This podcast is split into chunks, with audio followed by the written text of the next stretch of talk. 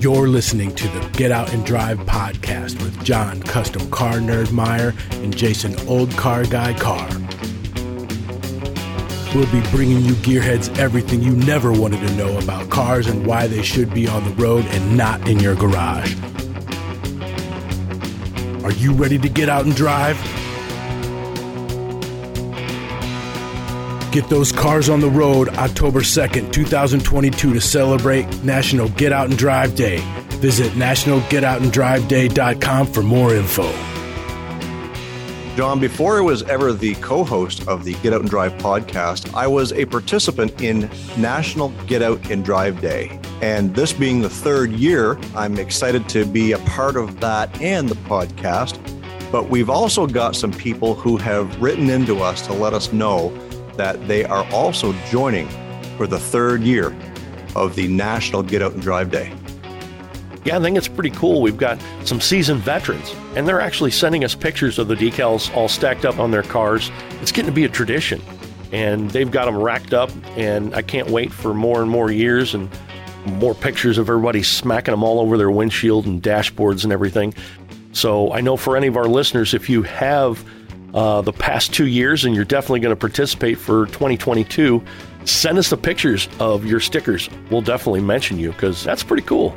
If you're social media friendly and you want to post your ride to get out and drive so that we can see what you're riding and we want to see those stickers.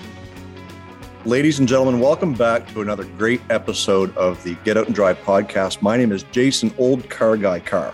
I am John, custom car nerd Meyer. John, have you ever sat and looked at people's screen names on social media and thought, what is the story behind that screen name? Who is this person? Yeah, I've, I've done that quite a lot. I look and there's some crazy, crazy people that I follow, and I'm like, well, how did the guy get that name? You know, Paul that works with us, he is he is B Cuda, 69 for anybody who wants to follow him on Instagram, and that's because he has a that's an right. A body CUDA. Just kind of rings together, and it and it makes sure that people know that that's who is behind that. That's how they got their persona. And as we introduced ourselves, you introduced I introduced you, or you introduced yourself as John Custom Car Nerd. So you've got that. Um, you know, you've been into custom cars. Uh, you're a nerd. I guess that's where the story comes from with that. That that is definitely because as much as other people can be considered a nerd from comic books and and anime and all that type of stuff, I have that ridiculous retention of useless information for everything with wheels. And that's where the nerd part comes in. So well, one of the things that our guest today has is a unique screen name that he uses on social media as well as on his YouTube channel. And he's also my partner in crime over on the Car Guy and Six Fan show. And that is my friend, Grant Tommy, who is straight six fan. Grant, welcome to the podcast. Hey, well, thank you both for having me on the show today. It's a real pleasure to be here and appreciate the platform to talk about a little bit about myself and the channel. Well, we're glad to have you here. So, seeing how we are talking a little bit about you today, as I mentioned, straight six fan, we want you to tell the story behind that name? Yeah, absolutely. So I, I, guess where it all starts is I think most of us, when we get into this hobby of ours, the, the automotive stuff uh, of any sorts, you know, whether it's through YouTube, whether it's through just being on online forums and reading magazines and all that things. So I'm 36, so I would have been still part of that magazine era. When it came time for my first vehicle, my parents decided they would buy off of my dad's construction company a 1995 Ford F-150 as the construction company was basically saying, "Hey, this has too many miles on it. Now we need to get you a new company truck. Uh, we're going to phase this out." My dad thought, "Hey, well, my middle son needs a needs something to drive to high school, so we'll buy that off." And so it was a 1995 Ford F-150, and is an inline six. Now, of course, I'm also I always say I'm a byproduct of the early 90s, like so home improvement Tool Time, and um, also Family Matters shows. So Carl Winslow drags home an old Dodge Polara police car for him and Eddie Winslow to fix up, and then Tim Allen's building a 32 Ford Roadster. So you know, I have these grandiose ideas of what that's going to be for me. Well, I wound up being a 1995 Ford F-150 with a 300 inline six, and so I had two choices. It was one, just kind of complain about what I got that I didn't have to spend a dime on and, and be a be a bad son, or just kind of own it and, and think along the lines of build what you got. Uh, and that's where straight six fan kind of comes from. So it was really literally the first time I used that. It was a high school, it was an email account I generated in high school. That's pretty cool. And and I know there's several different people that I follow that that kind of have that same persona and people that you see that they're interested in C10s and they have C10 in their name or people that are interested in Novas have you know the Nova guy uh, as their as their uh, screen name on several different social media platforms. And it's it's weird how things evolve that way. And and you've kept that and you have a good story behind it so that's cool. Yeah and it really got to a point i mean i think we can all relate whether you're a car guy or not um, at some point you know every website wants you to have a screen name and at some point i just got tired of coming up with a new one over and over so it's like what's what's so wrong with straight six fan and i think when new people come to my youtube channel they always think so obviously he's only going to build inline sixes well that's not exactly what i want it to be about yeah it's, a, it's paying homage to my my first vehicle in the story I just told, you know, like build what you got kind of thing. It's meant more for what I've coined offbeat hot rodding. And that just means like we all don't have to wait around until the the pristine 69 Camaro falls in our lap at that ridiculous price point. It just means like I think there's other opportunities to build something cool. Just get into the hobby, find something that is accessible to you and what makes sense for you. And that that's that's kind of what straight six fan embodies. And as we kind of move forward into talking about certain projects and this and that, you had mentioned the odd bodies. Those who may or may not know, I have a 79 Chrysler Cordoba. So it's kind of the last of the B body Chryslers. John's had his share. He's had the Mavericks. He's recently bought a really cool K car. But at the end of the day, we talk about our project cars and offbeat hot rodding. So offbeat hot rodding, and we talk about this on our show together, Grant, is that it's just the odd offbeat, weird, something that you just don't see driving down the road every day. Your your most recent project was a Ford Fairmont. It's a Fox body, but it wasn't a Mustang. And you've recently made an acquire of a another great odd body. I, I guess let me just let you let you share what it is and uh, and and how you kind of come into that. Yeah, so peek behind the curtains, I guess, depending on when this episode goes live compared to my next YouTube upload. I'm pretty sure I'm going to title it, Did I Just Buy the Ugliest G Body Ever Made? Because I do believe it is the ugliest G Body ever I made, would agree. but I like it. so, so 1979 uh, Pontiac Grand Prix. Uh, Jason, you and I, we have these sayings kind of like, it's so wrong, it's right. Maybe a better name for a channel would be Detroit's Derelicts you know is so i'm subscribing to carcraft magazine circa 2000 2001 and you know david freiburger's the editor back then and and i think i kind of latched on to the well i'm not going to be able to come up with $8000 as a high school kid to find a barracuda mustang or whatever at the same time i'm going to car shows all the time and and at some point you get you get numb to seeing the same thing the same novas chevelles Camaros, Mustangs, all the sorts. And not to say they're bad looking cars, they're not. They absolutely aren't. But I figure if somebody can stop by a 1979 Pontiac Grand Prix and go, what the hell is this at a car show and be interested in it, that makes you a much more talented builder than the person who just rolled out the 69 Camaro. Well, I can I can say that definitely is true from a person that owned a pink Cal-Look VW Bug as his first car which is fantastic for myself.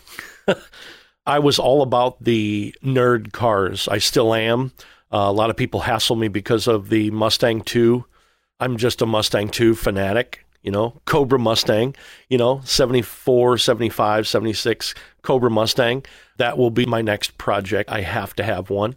I'm into that. You know, I'm the person that coined the phrase disco muscle car. Some people love it, some people hate it. It's something to tell you about smog era Detroit, just malaise, anemic, terrible cars from the 70s. And it's a disco muscle car. It looks like a 75 GTO, but why why does it have 112 horsepower? That's the kind of stuff that I like. That's the stuff I'm behind. And just like what you said, Grant, that it's the weird, it's the oddball, it's the Camaro, Camaro, Camaro, Chevelle, Camaro, Mustang. Oh, what the hell is that Maverick? It's yeah. that kind of mentality that is has pushed my love for cars. John Disco muscle car. I'd be curious to to get your take on this because when I say odd body, I'm it's always OPEC era, and mm-hmm. and for me, I feel like I set the limits at 1973 is the start. Of course, I mean, yes. I don't think there's any debating that, but the the end part's weird for me. I typically go 81 because that's the second gen Camaro runs up to 1981 before they restyled to the third third gen. But the other part of me thinks you know, really Detroit didn't start correct righting its wrongs until about like 1986 ish when fuel injection became more mainstream. And like, you know, the Grand National really was hitting its stride right about 85, 86. Mm-hmm. Where, where would, for disco muscle cars for you, where do you feel like you, uh, you cut off that, that end of it? I would consider anything like disco muscle car from probably 1973 with five mile an hour bumper cars and rubber bumpered cars to about maybe 80. Regardless of style and body style carryovers for years until 82, you know, and things like that with the changeover of there's no 83 Corvette and, and that type of stuff. And things changed a lot. You know, the end of the world in, in 1988 when they had a front wheel drive Grand National looking Buick LeSabre. I hate saying all those words together in the same sentence. But you know what I'm talking about. Is you look at an 87 GNX and then you look at a oh, an 88 Buick LeSabre that's got Grand National emblems and things on it and it's all black and you just hear the music from boom boom boom boom where oh I just hear oh you Price is Right fail horn. Yeah, you, yeah, the Price is Right fail horn, and you hear that, and you hear somebody say, "Well, well, I got a Grand National." Really, you have an '88 Grand National? Did you lose a bet? What happened? Absolutely. Yep. Nope. I'm right there with you. Uh, walks, whatever that phrase is. I remember that era. I remember my dad buying cars in that era. I get shot in the face from social media all the time. I'm interested in Granadas. My dad had a cream colored Granada two door and he went from the Ford dealer to the Sears and put slots and white letter tires on it like five minutes after he bought it. You know, I remember all that stuff from the 70s. I remember that terribleness. But my other thing about that whole era of cars, so uh, so by trade I'm an architect, mm-hmm. so I'm a designer. So I'm, I'm constantly like I want things to look good and and all that. As an architect, there are certain things like through construction, something will end up about a building that's just goofy and funky. And for the passerby, they're like, "Why the hell is this bulkhead here? Like this just looks out of place." And then you come to find out it was kind of out of my control. There was something that came up in construction really we have to settle for this bulkhead running like all right fine. So i i have inside of me kind of a i don't know soft spot in my heart for these these engineers or these car designers of 1973 through 1981 who literally you know you just got done with this like awesome era of automotive design work 64 to 72 and then the government's imposing these rules and they just don't know how to react and so some of it I feel like is like, okay, well, we strip away these rules, these sucky rules that we we've gotten further and we've, we figured out like, okay, we really didn't need to just lower compression ratios. We didn't need to just put grotesque bumpers in front of these cars. Like, what could these this Arab car look like if you strip that away? And I think that's the other part of it. Why, I, for whatever dumb reason, I'm drawn to this Arab car. I think I think that's part of it. It's just me as a designer. Well, and, and Grant, you and I have talked on several occasions, whether it be uh, through a text or through a phone call or on our own show, about how much you and I think alike. You mentioned you're 36.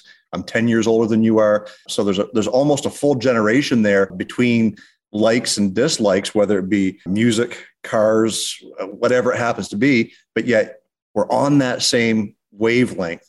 And when John had asked me to come over and be a part of the Get Out and Drive podcast, very quickly learning just how much John is like minded of us. and how he, you know, we just kind of fit in that same mold of guys who just, we like the weird looking stuff and we absolutely 100% appreciate common Camaros, Mustangs, Chevelles, whatever it happens to be. We all love that stuff, but we have a soft spot in our heart for that thing that's just not quite right. We want to break this down a little bit further to say, okay, you bought yourself a Grand Prix, a 79 Grand Prix. It's a G body. Well, G bodies are becoming very, very popular in 78, 79 into the 80s. Some of them are starting to throw some V8s in there. They're getting some fine lines, but no, this Grand Prix is just gross. Um, it's got hubcaps. It's got a split grill right down to the bumper. And above all else, it's band aid beige. Like, come on. Like, can you not get any cooler than band aid beige in 79 with the wood grain dash and the hubcaps and the missing filler panels? And like, oh my God, that car is such a nice looking car. So, so our friend over at Paul's Speed Shop on YouTube, Butt Crack Pizza, if I'm able to say it here, uh, on Instagram, he said prosthetic limb beige was, and I'm like, you know what? I think that might be the name for the project is Project Prosthesis, right? Um, but uh, we'll see. We'll see. I'm trying to hold my composure. You said prosthetic limb beige. Yeah. So I can't take credit for that one. Dude, that's uh, never Love is- and Riot. well, Hearing Aid Beige was the last winner Oh. for the Fairmont. Okay.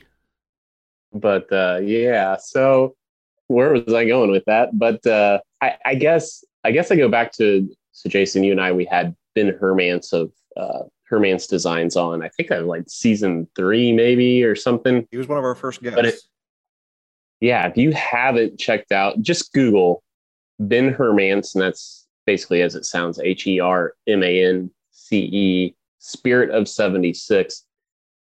He, I believe, his popular hot rodding magazine basically commissioned him to come up with just ideas for cars, and he calls them B level or C level cars. That's that's this OPEC era. And Spirit of 76 obviously just means bicentennial year. He picked only makes and models from 1976. And he has, if I mean, if you don't mind me saying, some really good looking stuff. I mean, from a AMC Hornet, and I'm way into the pro touring look and everything. So it's all it's all it's all that. So if you're into that, look it up, and it just gives you a really good example of like what these cars could have been. Again, if you strip away all the crappy rules the government is throwing at them. Yeah, that's that's definitely true, and and this kind of goes out of that era the tiniest bit, but it's still a fun story. My dad traded in a '79 Mustang for an '84 Mercury Topaz. I, I know again the fail, boom, boom, boom, boom. Oh, and well, so we're sitting in the dealer, and the car pulls up, and it gets delivered. And my dad takes the plates off his old car, puts them on the new car. We get in and shut the door and and it's a two door. And what happens? The seatbelts go, and and it makes this rattling and shaking and banging. It sounds like you threw a wheelchair down the stairs. And this car has a window sticker in it and three tenths of a mile on it. And I said, Dad, is it supposed to do that? He goes, hmm, I guess it's new technology. And it never changed. It was the most terrible thing ever until he got rid of the car.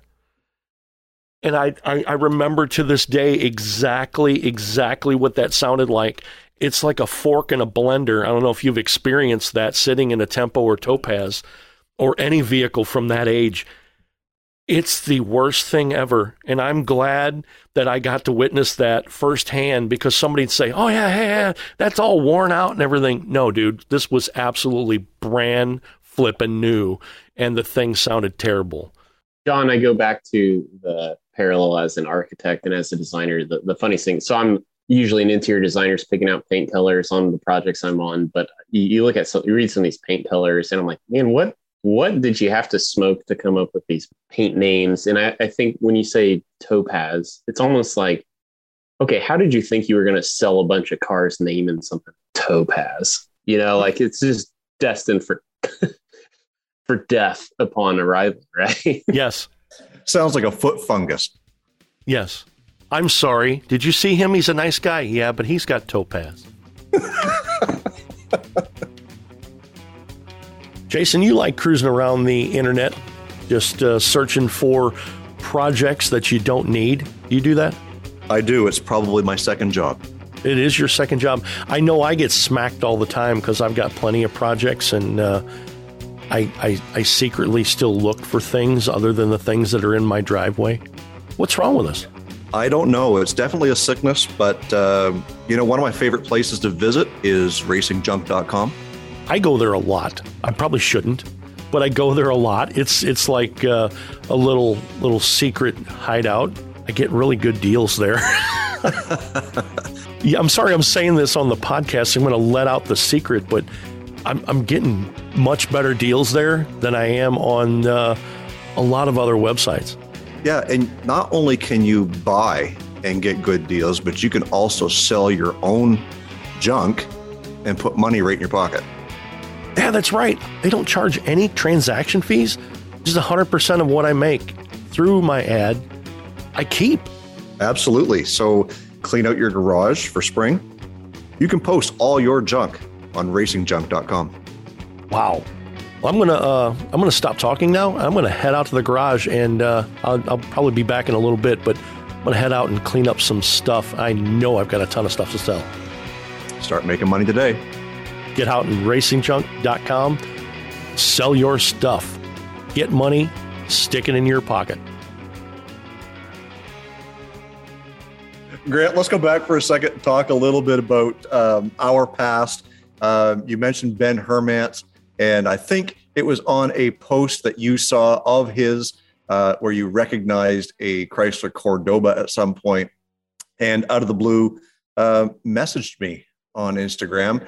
Uh, tell us that story and, and how uh, Grant and Jason kind of uh, got to know each other. It's pretty blurry, the past, right? Like, how do you, I, I'm not sure the accounts the account is 100% accurate, but I believe so. You know, it all spawned out of when YouTube made their new announcement about the threshold for monetization. At the time, I was currently monetized. You know, the old threshold was like have 100 subscribers, and I think that was it, really. So I was starting to see what it's like to bring in money from the YouTube side. Again, not that much, but they announced you need a thousand subscribers and 4,000 hours of watch time. And so what happened is we all flipped out and we all are like, okay, well, I don't know how I'm going to solve the the watch time thing yet, but I know I can probably pick up the subscribers. So we all were in these these chat rooms trying to pick up subscribers and and personally I would, you know, you would go to most of them like would be like your um D Nimmons, your uh, uh creator fundamentals, um, kind of your Tim Schmoyers of the world would be where I would find myself mostly like looking for tips and tricks. But in the chat, you know, I'd be looking at channel names and I'd be checking them out. And I wouldn't subscribe to any of them unless they were car related. Because I'm like, well, this person's not going to subscribe to me because they're not going to be interested in what I'm doing if they're about braiding bracelets or whatever, you know, their channel might be about.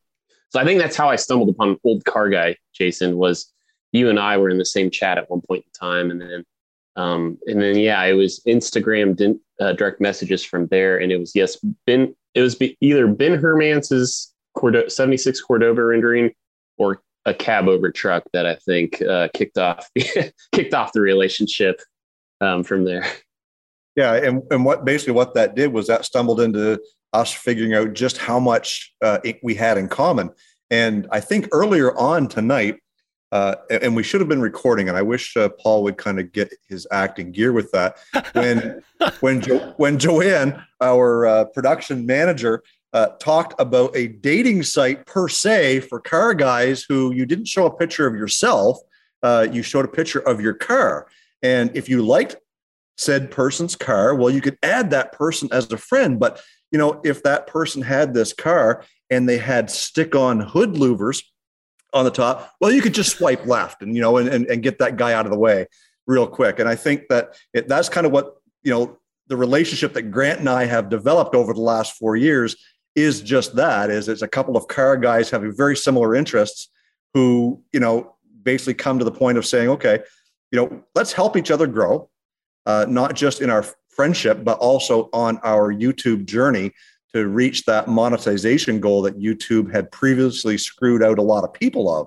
So Grant says, you know, I think we should do a show uh, a live stream of some sort. You know, at the time, you I think you needed 100 subscribers on YouTube to be able to go live. Was it uh, Grant, if I do recall? Yeah, it may have been. I think it was a thousand to go live mobile. Oh yes, only been yeah. So you 100. 100 to go live online or whatever it was. Anyways, we decided that yeah. you know let's put a show together, a live stream where people can come join our live stream in the chat like we used to to everybody else, and try and get ourselves back to that monetization. So uh, it basically just kind of sprawled out into uh, what we have now coined the Car Guy and Six Fan Show on YouTube, which takes place every Thursday evening. Um, most Thursday evenings, we do take breaks here and there, but uh, for the most part, every Thursday evening, seven o'clock Central Time, we alternate channels between Old Car Guy, which is my channel, and Straight Six Fan, which is Grant's. And we have had a ton of success doing pretty much what we're doing here, introducing guests, and we've had John on uh, as the Get Out and Drive uh, podcast host on our show. And now it's kind of like the roles have somewhat been reversed because essentially we're kind of both on another, you know, streaming situation where we're asking each other questions and talking about stuff mostly car related. Let's talk a little bit. I want you to talk on your uh, from your point of view of what you've experienced and how the Car Guy and Six Fan show has kind of helped uh, with what you're doing as far as YouTube goes? I think the most rewarding thing looking back, I mean, so what we're in uh, season seven, soon to be eight would be the next one. I mean, we, we've only got two episodes left as we record this tonight. Is is like the regulars that are there, you know, like King Eric, the greatest of all, as he goes by on YouTube. He's got snark like none other, but I never met the guy, but I feel like would just probably probably pee my pants laughing if I met him in person. You know, I mean, he's just just a good, and it's just like, man, I I don't have that level of commitment to show up weekly to something. So, um, aside from host and co-host duties, right, for the show itself, but I, the other part was so I the Car Guy and Six Fan show was born out of a little bit. Um, I, the coworker of mine who got me into YouTube first and foremost. He took over, he kind of like took the baton from some other channel who had started doing live streams and started just interviewing other YouTube channels in the niche just to get exposure to other people. That's what this is all about, right? It's just networking. At the end of the day, we're all we're doing every no matter what walk of life you're in, it's it's it's networking. So he he this other I mean, and I can't remember the name of that first channel, but Greg's Garage, my coworker, he he did the next iteration, and then when he was kind of done with it, and, and I enjoyed watching those and finding new channels. I asked, "Hey, can I can I take this over? Can I do this? Uh, know Your Neighbors is what it was called series." And so I started doing that for a while, and once a month interviewing other YouTube channels. And Jason, you were one of my guests, and then it was funny because you you messaged me and you're like, I think you need to up the know your neighbors bit, Grant. And I was like, well, Jason, I don't know what to tell you about I'm thinking about actually canceling that. And I said, and here's why, because I think we need to turn it into a weekly show, a co and I was looking for a co-host that I could rely on and could depend on. I mean, there were maybe two or three other channels I had thought about, but I was like, man, I just don't know about that person. I just don't think they'd be consistent. And I, I knew I could tell by our correspondence that your energy to to get better at YouTube constantly. It's like, yeah, this guy's not going to miss a week. So that's when I reached out to you. Is like, what would you think about if we did know your neighbors, but as a two man show? And that's I think where Car Guy and Six Fans started. And just I I've got to take this opportunity uh, to dig a little bit to say that in the seven seasons of the Car Guy and Six Fan show, this guy right here has perfect attendance. Um, and Grant has flaked off on me, uh, I think, five times now uh, as the host or the co host of that show. And I've had to find yeah. substitutes. So, yeah.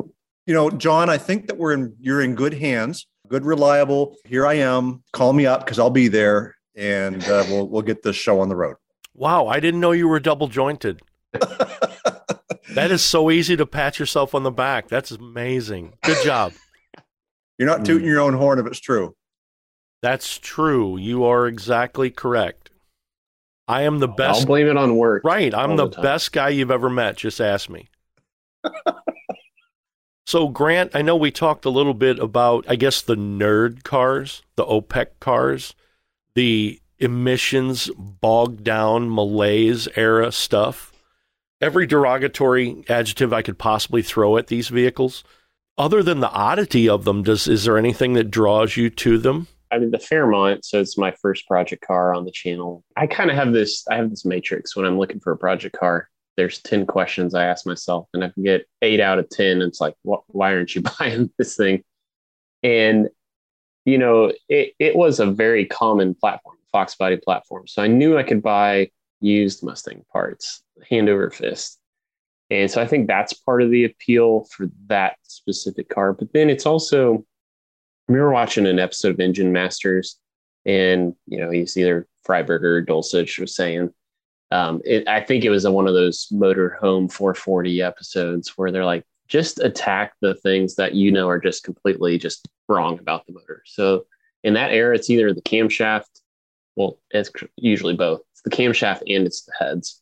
You have low compression and you have these like just really lame camshaft grinds, right? So that's what Project Low Fairmont was for me. It's like if I just change one thing, what happens? And so I, I found a set of GT40P heads, slapped them on the otherwise low compression motor, and it really woke that thing up. And and I want for people out there who are just kind of nervous about getting into the into the hobby to see head swaps is a little beyond bolt on, just a hair, I think, because um, it still is at the end of the day a bolt on, right? Like you're unbolting something, rebolting something down, sure. but don't feel like you need the room for an engine swap and just really be smart about it. Just go attack the one thing that makes why did a 1978 Ford Fairmont only have 140 horsepower in a 302 compared to 1969 302, which probably had 305 horsepower. Mm-hmm. Is by and large the compression ratio. So anyway, that that's I think that's the appeal is like, look, again, take the rules out of their their playbook and what if what if you just had a 9 to 1 compression ratio 302 in 1970 or 78 i only think about 70s disco era cars as the only way to make them comply with the US NHTA standards, you know, it's crazy. Throw another vacuum hose at it you know, throw another air compression belt, you know, at it. You know, this doesn't run right. We're going to make the thing run on eight cylinders sometimes. Then we're going to make it run on four cylinders. Then we're going to make it run on six cylinders. And, and all that type of thinking, I guess, is just throwing ideas at a wall and seeing if it sticks because you know that in 1978, 79, a full size Ford with a frame, you open up the hood and you can't see the engine because there's so many emissions valves and hoses and boxes and just absolute craziness. And then you get into the G body feedback carburetors, the almost not computer feedback carburetors that change themselves with the little screw motors. I I had 80s era G body cars and I remember that quite well. I don't know if you've gotten into that the electric feedback carburetors that you adjust and then it readjusts itself to be crappy. Well, I'm looking at the the Grand Prix. There's definitely a lot of things to be learned. Um, but rest assured, internet, I still have a two barrel car, a V8 with a two barrel. So you guys can, I can keep that consistent. I can still have the most hated two barrel V8 on the internet. So that's good. I removed the smog pump on the Fairmont and a number of vacuum lines. I want to say I probably reduced the vacuum lines by 50%, but it still looked cluttered when I was still like, it still was just like, I think Uncle Tony's Garage has a saying, he's like, yeah, just, you know, late 70s, the, the harvest was plentiful at the vacuum hose orchard.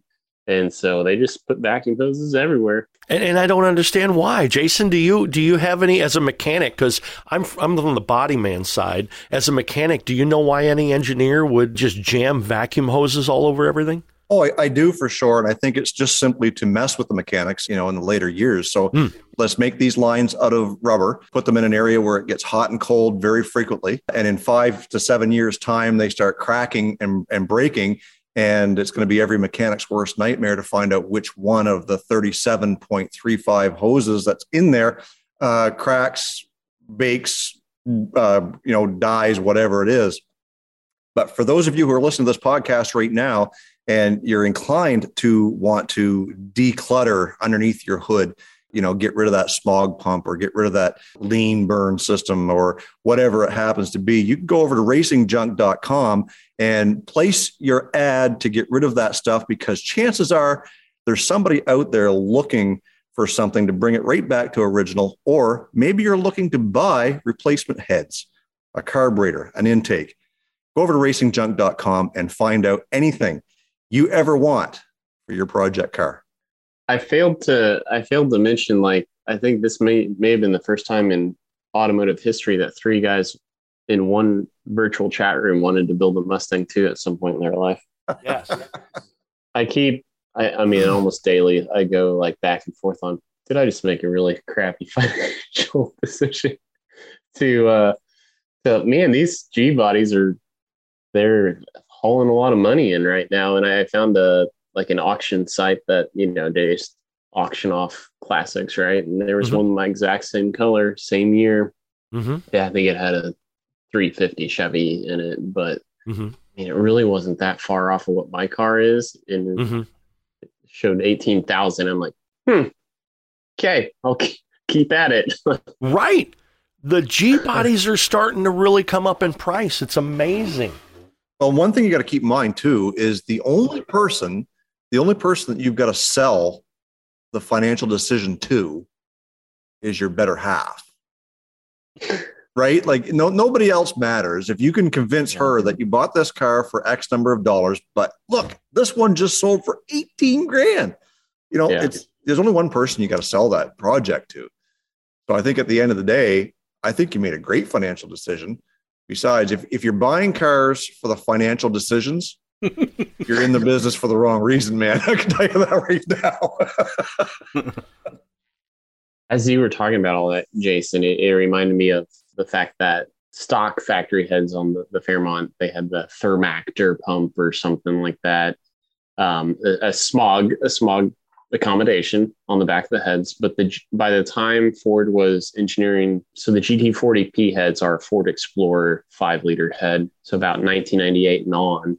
A lot of people think it's Ford's best cast iron head ever made but it, it scavenges exhaust so well on its own that they were able to delete the thermactor on the back. So honestly, even though I did this head swap and I deleted emissions equipment, like honestly, it's just it's just the byproduct of 20 plus years of research and development that I'm not really so sure that I made this a worse for the environment car when I did that head swap. I went through, and like I say, as a body man, I did my best to go through the 80s and 90s. And, and when cars had to be inspected, I know I'm from Missouri, cars had to be inspected on a rolling dyno and they had to pass emissions. It was kind of crazy because you'd have these, you know, 70s and 80s cars that were supposed to be engineered much better for the environment and they wouldn't pass the smog tests at all. And it was absolutely crazy. And it was difficult to own those cars at that time.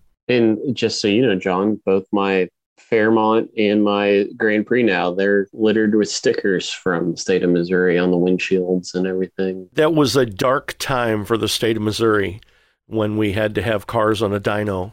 It was uh, it was a crazy crazy time, and then they went from having things where you had to have it inspected on a dyno, and then you would have uh, cars that would pass a majority of the amount of time, and you would go on an on ramp, and they would sniff test your car as you drove past it at 50 miles an hour on an on ramp.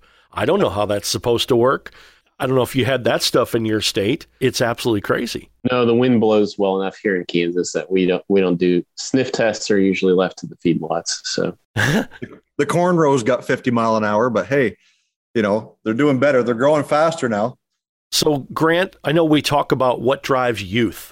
What are you doing? Are you working towards getting the younger generation involved with cars? You know, we, we were talking about this on the Car Guy and Six Fan show. I think it was just last week that just demographic wise, it's, it's it, it's funny how people plus five years, minus five years of my age are, are drawn to my channel, Mhm. right? So I think proactively, I don't know that I really am.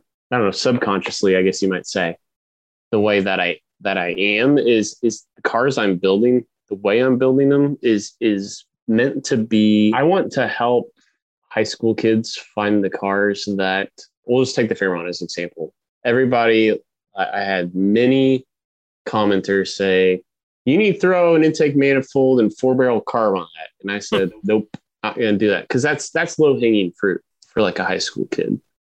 Is a high school kid going to be able to throw on GT40P heads and, and not screw something up? I don't know. That's it's going to be a learning curve. My idea is always to build kind of a starter kit of a car that if a parent a parent shouldn't be afraid to let their high school kid drive that to high school. Like it's going to have good brakes. It's going to have, you know, it's going to be a fun car, but it's not going to get them in too much trouble. I guess I'd say, and, and that's kind of always been my approach. So that while I had to just build what I got, the 1995 Ford F-150 with 4.9 liter and the Mazda transmission. Okay, so so what happens if a high school kid buys a 1978 Ford Fairmont with track lock rear end, four wheel disc brakes, 17 inch wheels, beefed up sway bar, GT40P heads, full exhaust, but it's still two barrel car right? Mm-hmm. Like I that's that's I think where I, you know, kind of not not proactively am I doing it, but I, I think in the back of my head I'm always trying to cater to eight, 16 to 18 year old Grant. So I guess one thing that we want to talk about a little bit too is the future of what Grant Tommy wants to do on YouTube because obviously, you know, we're here to talk about your channel, we're here to talk about promote you, so, what are some of the things in the future? Obviously, we, we we've mentioned the uh, Grand Prix. What does the future lie for Straight Six Fan, the YouTube channel? What are your aspirations? What are your goals to see that succeed? To carry on the message of of what it is that you do on that channel. I think for anybody out there starting a YouTube channel here in 2022 is not to think about could I do YouTube full time but start to think about how could YouTube ultimately be a pre-marketing wing for something else down the road. And so to answer your question, Jason, it's kind of there's kind of two parts to it. In the immediate future, I need to prove that offbeat hot rodding works. And yeah, I did it once with the Fairmont, but to do it a second time, I think it's going to make a lot of believers about out of my content. And so the Grand Prix is going to take a little bit of a different twist than what Project Low Fairmont did. I think I'm going to lean into the whole pro touring thing a little heavier. I think I'm going to really focus on suspension work. I'd like to do brake work as well, but uh, we'll see what the budget has in store. It might just be suspension, wheel and tire, and kind of stance and look and and, and all that. Um, but long term, I guess pre marketing wing. So I live in a 990 square foot two bedroom townhome right now, and it does have a two car garage. So I'm limited by space by what I could do. So these these projects, my Grand Prix, Ford Fairmont, kind of meant to be learning tools and flip opportunities. If I don't profit off of, I made all my money back on my Fairmont, but if I don't profit off of anything, I, I just consider it my tuition for learning. The pre-marketing wing, so I want people that you know like my stuff. Obviously, we all do, right? um, but but kind of get a get a sense for sense of style and that thing. But my dream, I guess, is to build rat rods out of old grain trucks here in the state of Kansas and, and build a business out of because um, you think about it, a grain truck's used twice a year and put in the garage for the rest of the year. So you have 1950s, 1960s era, you know, unless you accidentally ran into the grain cart or whatever, they've got next to zero, no body work and, and no need to repaint them. Or if they have surface rusted, you've got great patina.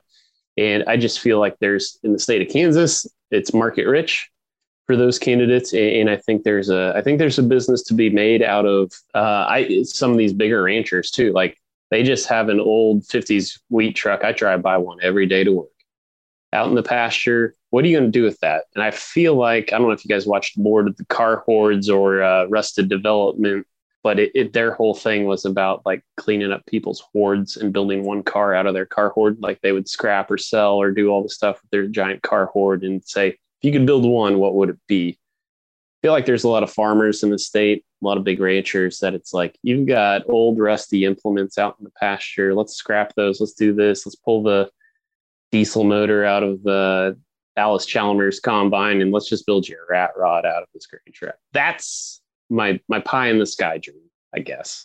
And if you guys like what you've heard here on this podcast uh, with what Grant is doing over on his channel, uh, and and the way he thinks and the and and and the way he wants to you know kind of move forward uh, in his projects. Make sure you're following him on all of his social medias. We'll make sure we have that down in the description of this podcast so you can go check him out. Straight six fan str8 s-i-x-f-a-n pretty simple once you see it. Make sure you're following him.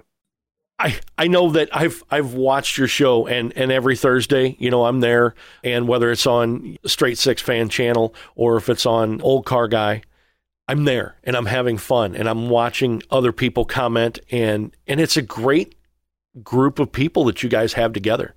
And I'm glad that you can kind of hang out with us for a little bit and promote your channel a lot more.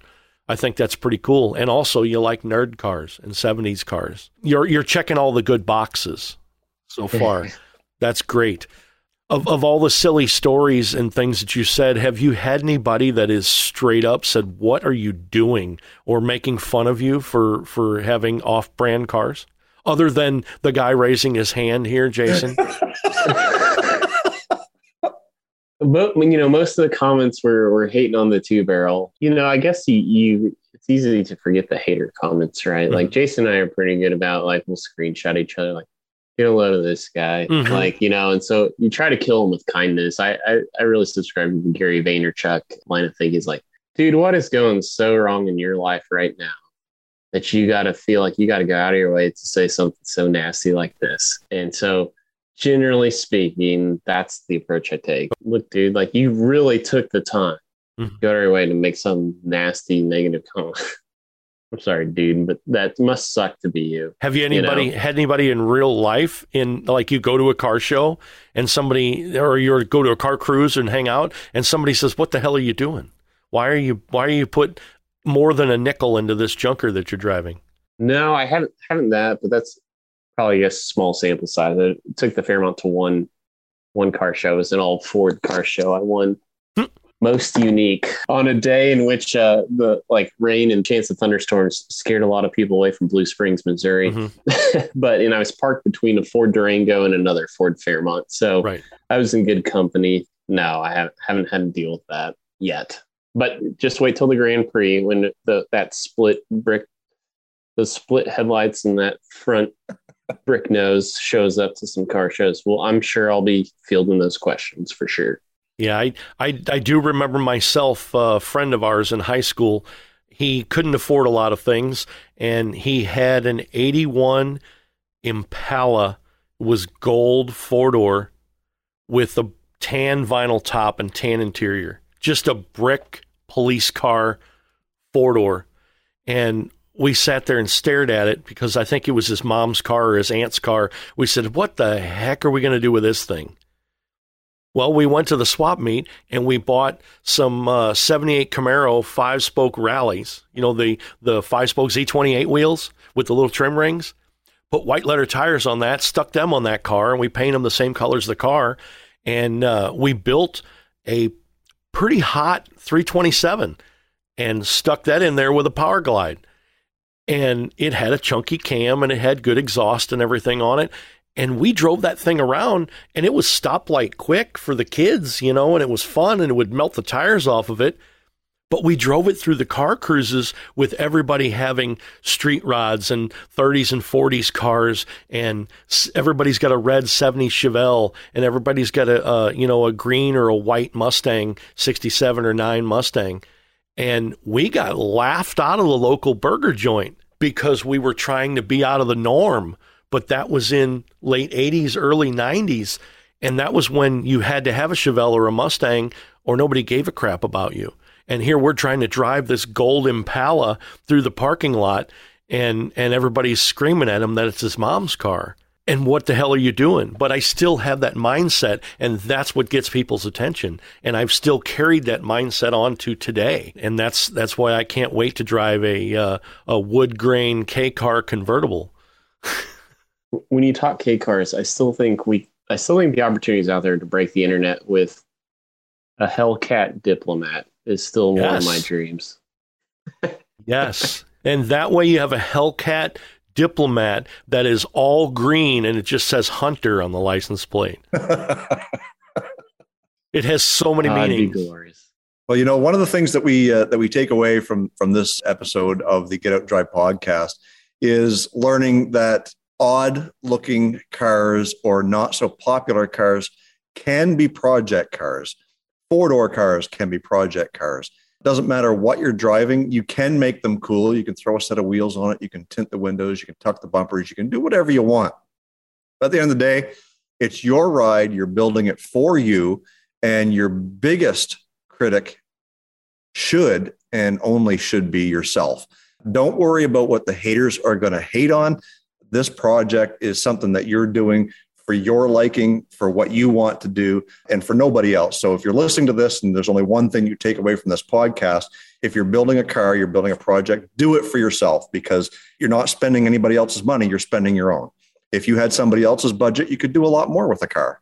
It's easy for someone to sit back, armchair quarterback a build on a car with somebody else's budget. Nobody knows what that is. And one of the things about being friends with Grant for as long as I have side conversations we have, the texts, the calls, the whatever, is that he is his biggest critic when it comes to building his car. And that is something that keeps him successful in doing what he's doing, regardless of whether a simple brake job takes him 10 episodes on his car, on his YouTube channel. You know, no, I'm kidding. I had to bring that up. Either way you look at it, it's about having fun. It's about sharing your experience. We are real world people. We make mistakes. We have problems, uh, and we're not afraid to share that on our videos or on our YouTube channels because, you know, not because we want to be critiqued, but because we're not trying to fake it. We're not trying to be somebody else. One of the things that you're going to get when you watch Straight Six Fan on his YouTube channel is you're going to get Grant Tommy. Uh, you're going to get everything that he knows. He's going to tell you what he doesn't know. He's not going to pretend. Uh, and it's real world stuff. So if you want to see something that I'm going to try and do this in one take is budget minded, relatable, and creative builds, then you're going to want to watch Straight Six Fan because that's exactly what he's doing over there. Grant, thank you so much for coming on to the Get Out and Drive podcast. I, I love being able to sit here candidly and be able to chat with you because uh, when we're doing our show, it's more hands on. We're trying to watch the chat, we're trying to keep up with comments and questions and stuff like that. And here it's just a couple of guys sitting around talking about POS cars. Hanging out and bench racing. That's that is the best part of the Get Out and Drive podcast. And along the lines of what Jason was saying earlier, I have two words for Jason. Hellcat Yugo. Oh, yes. So again, uh, back to what I was talking about when we're spending somebody else's money. Yes, exactly. well, as, as straight six fan, I feel like that needs to be two JZ. You go. That's what that- you. Yes. Two Yeah, Jay Z something like X, Project XYZ or something. Yeah. Anyways, Grant, thanks for hanging out with us. We really appreciate it. If you guys don't know who he is or you want to know more, make sure you head over to his socials, uh, which will be listed down in the uh, description of this podcast. Thank you. All right, Grant. Thanks a ton, Well, buddy. Well, I appreciate you guys for uh, extending the invite. It's been a real pleasure to talk to you, and, and hopefully, hopefully, some people out there can kind of get inside my head and figure out what the heck this guy's all about. So I appreciate the opportunity, guys.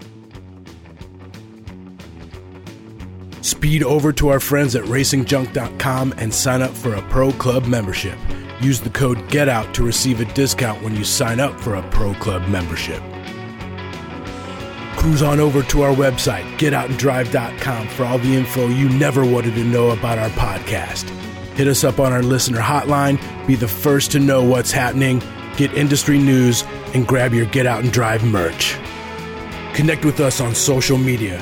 Find us on Facebook, Instagram, and TikTok. Follow us on Twitter at Get Out and Drive Pod. What drives you?